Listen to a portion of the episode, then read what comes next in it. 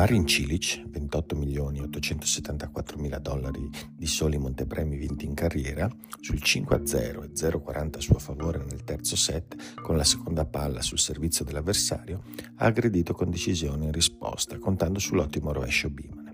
La palla, uscita molto bene dalle corde, ha però preso il nastro e si è impennata, mettendosi comoda dall'altra parte della rete, dove Joao Menezes, 24 anni, brasiliano, 259 mila dollari di montepremi vinti in carriera, nemmeno un centesimo, lo 0,8% del suo rivale,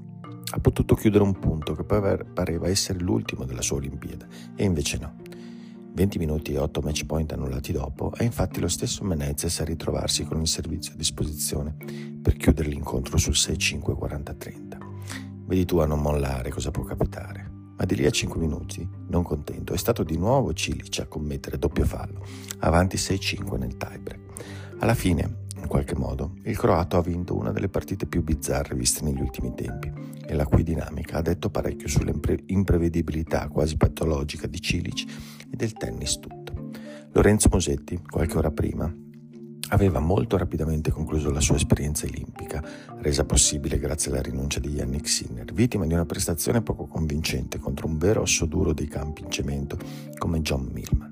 Poche idee, confuse e poca intensità non l'hanno mai messo in partita, confermando che la strada da percorrere su questi campi, dove muovere il gioco a basso ritmo, seppure con grande maestria, non è sufficiente, è ancora molta. Lorenzo Lorenzo Sonego qualche ora dopo la sua partita l'ha vinta e l'ha fatto giocando peggio dell'avversario, il giapponese Taro Daniel, per il 90% dell'incontro. Ma quel 10% restante, giocato molto bene e con il solito sereno coraggio, era fatto tutto di punti importanti, compreso un tiebreak decisivo del terzo set, e tanto è bastato.